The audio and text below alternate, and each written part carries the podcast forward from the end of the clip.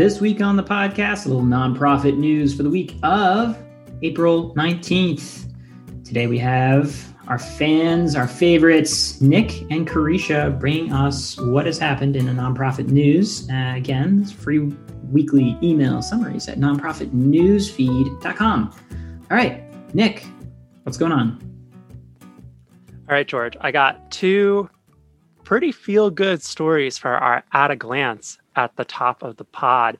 The first one is from California, which has instituted a new program it calls the Homekey Program, in which it will spend nearly $600 million to buy hotels and motels and convert them into homeless shelters. And the program is really a positive step forward for addressing issues of homelessness as well as aiding a, quite frankly, hurting hospitality industry hit hard by the pandemic. This type program is made possible by um, federal dollars, mostly 550 million in federal coronavirus funds is going towards this, as well as 50 million in general state funds.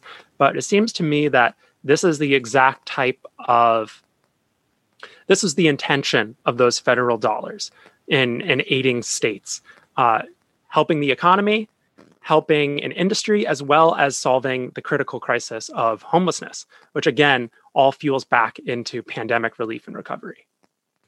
Yeah, very topical that you know we've had uh, folks like Dan Treglia, who is uh, a public policy expert, on to talk about you know the the previous uh, San Francisco tents uh, and the safe city spending like 61k per tent. Like this is the type of spending you need. Um, we talked with Micaela Connery about uh, the Kelsey and how they built over 100 units in the heart or building are in the process of building uh, over 100 units in the heart of San Francisco. This is the permanent type of solution and the way that you'd like to see stimulus spent. And hopefully, with the nonprofit narrative pushing this, also hopefully able to serve uh, targeted populations in uh, in a place where they can be reached um, and, and cared for in a more efficient way, and hopefully more cities take this up. And if you are a nonprofit dealing in homelessness, uh, hopefully this is good news for for you and to push your cities to maybe do similar things with stimulus as pushing this as an option.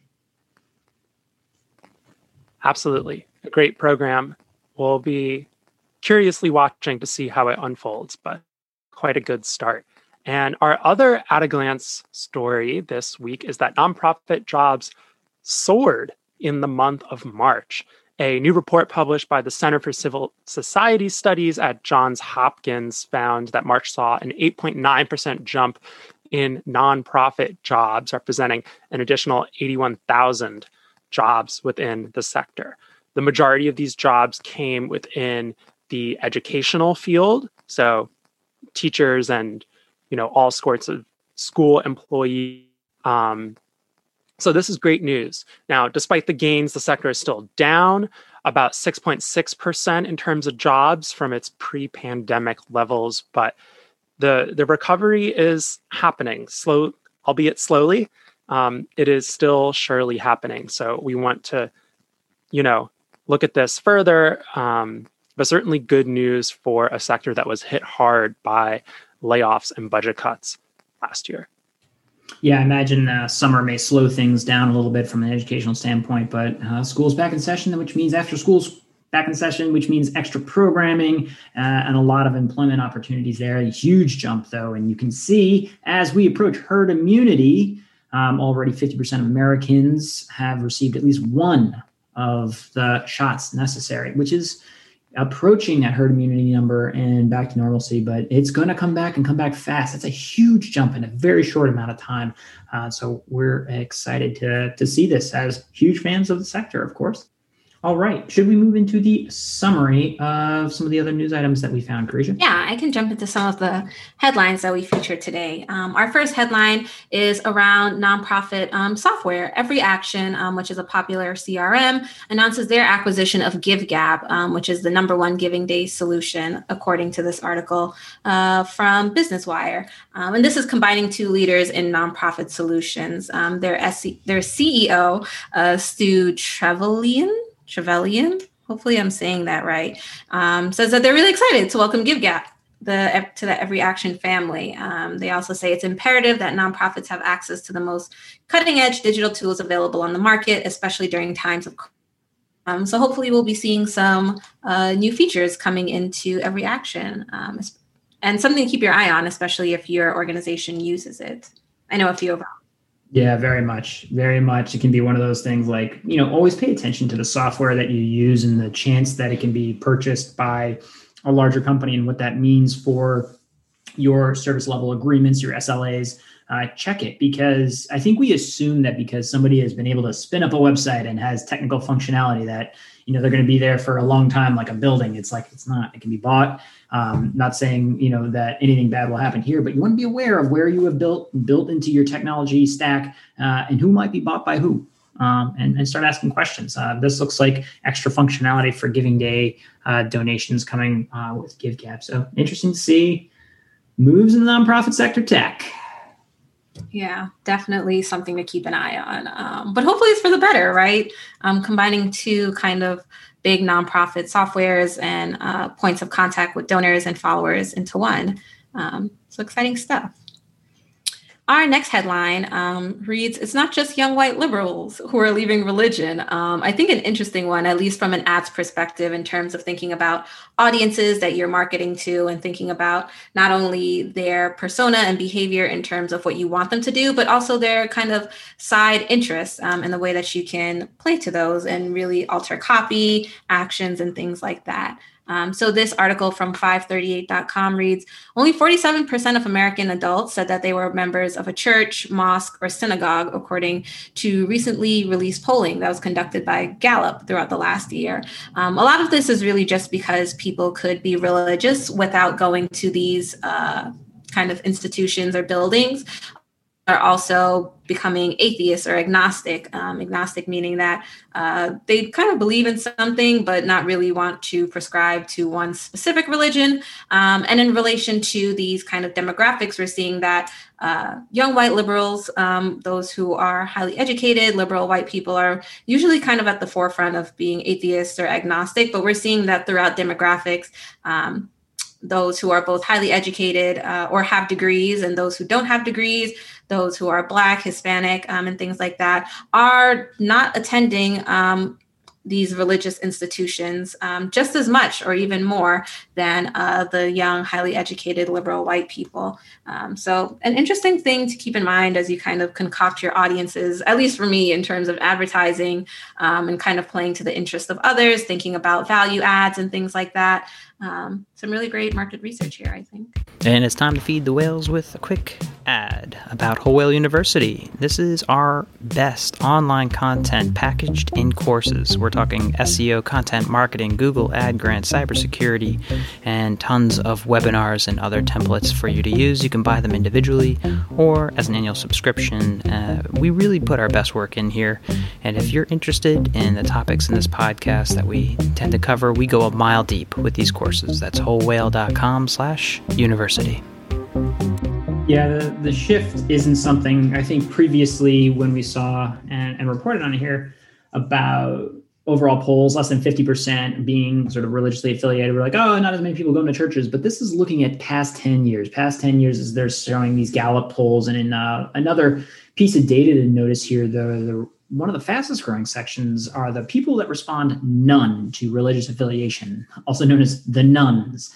And so, what does that look like in like 1998? 16, uh, no, no, wait a minute. Uh, 12% of Americans in 1998 uh, said that they were like, none, no, like religious affiliation, here are your options. I'm going none.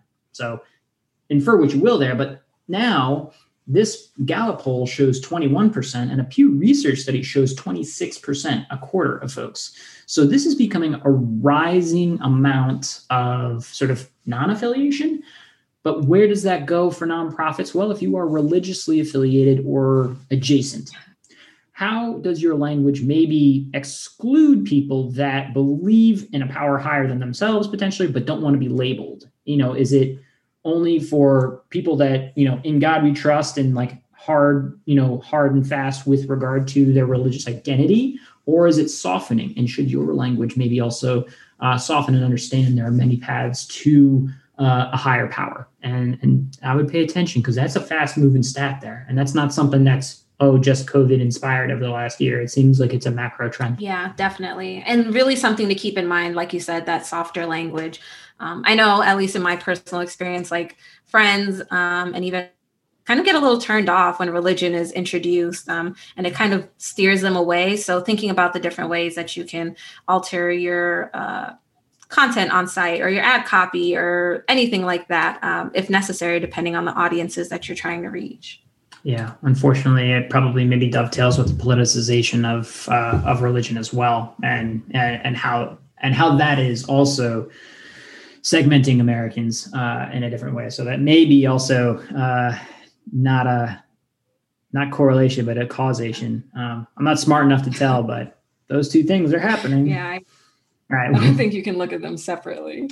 Um, but some more of our headlines. Uh, our next headline reads Increased blood usage from hospitals creates heightened need for blood donors. Um, in this article from the D or the ADA News, I believe that's what it is, um, a local news site, um, we're finding that hospital blood usage has surged nearly 10% over previous levels um, as their community moved into COVID recovery mode. Um, and blood donors are needed immediately to respond. Kind of another cause or um, another issue that's rising in the wake of COVID um, as people are becoming more hospitalized.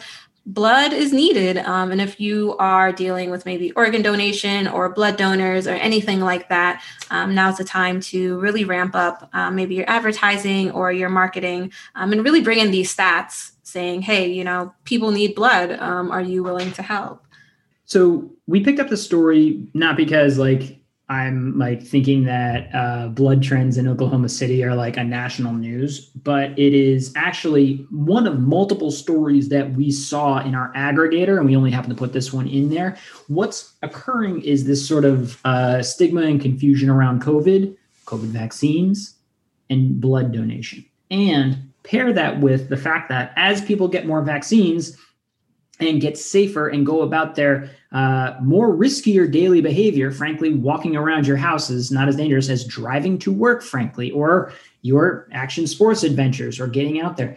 There are going to be more injuries, and those lead to more potential needs for for blood. So uh, I'm thinking there's going to be a lot more messaging issues, and you know, look to larger uh, blood shortages uh, potentially coming as a result. And so, if you're a nonprofit dealing in those areas, it's uh, time to get your messaging in order about the confusions surrounding can I give if I have or haven't gotten a vaccine and what that looks like.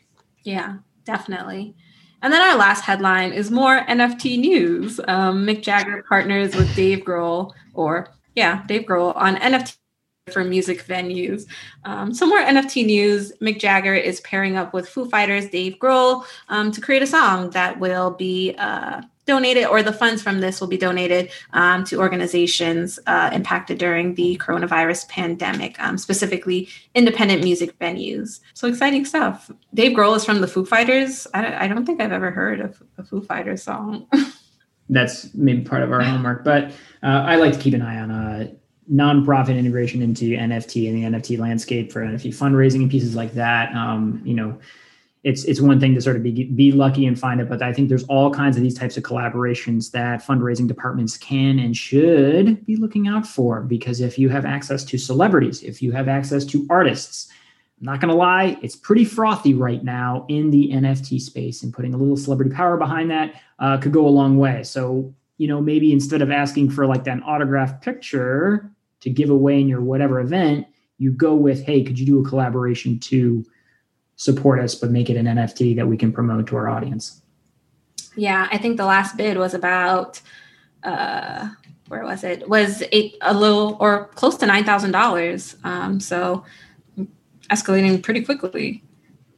Totally. Alrighty. Uh do we have some feel good news? Nick, I think you're getting this one. Sure, George. I have a good one. This is a story from the St. Louis American, which is a uh, local news outlet in St. Louis. And it's about an 11 year old girl who gives back to the community um, through a nonprofit.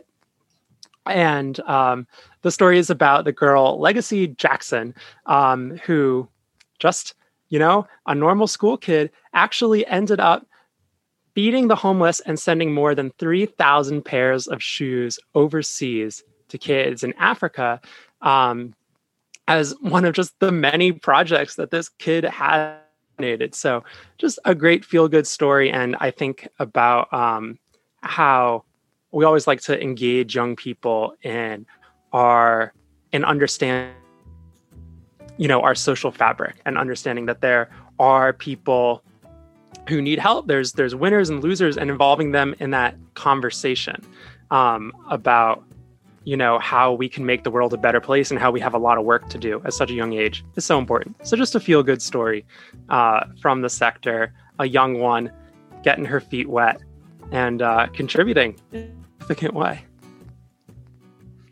All right thanks nick. As always the nonprofitnewsfeed.com will send weekly summaries of the news from the best sector This has been Using the Whole Whale podcast.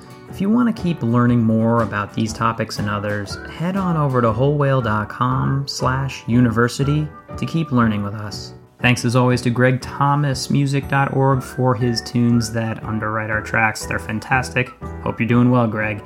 And just a reminder subscribes really help us on any platform that you listen to us on. Please give a thought to click and subscribe and maybe even a comment because we like hearing from you.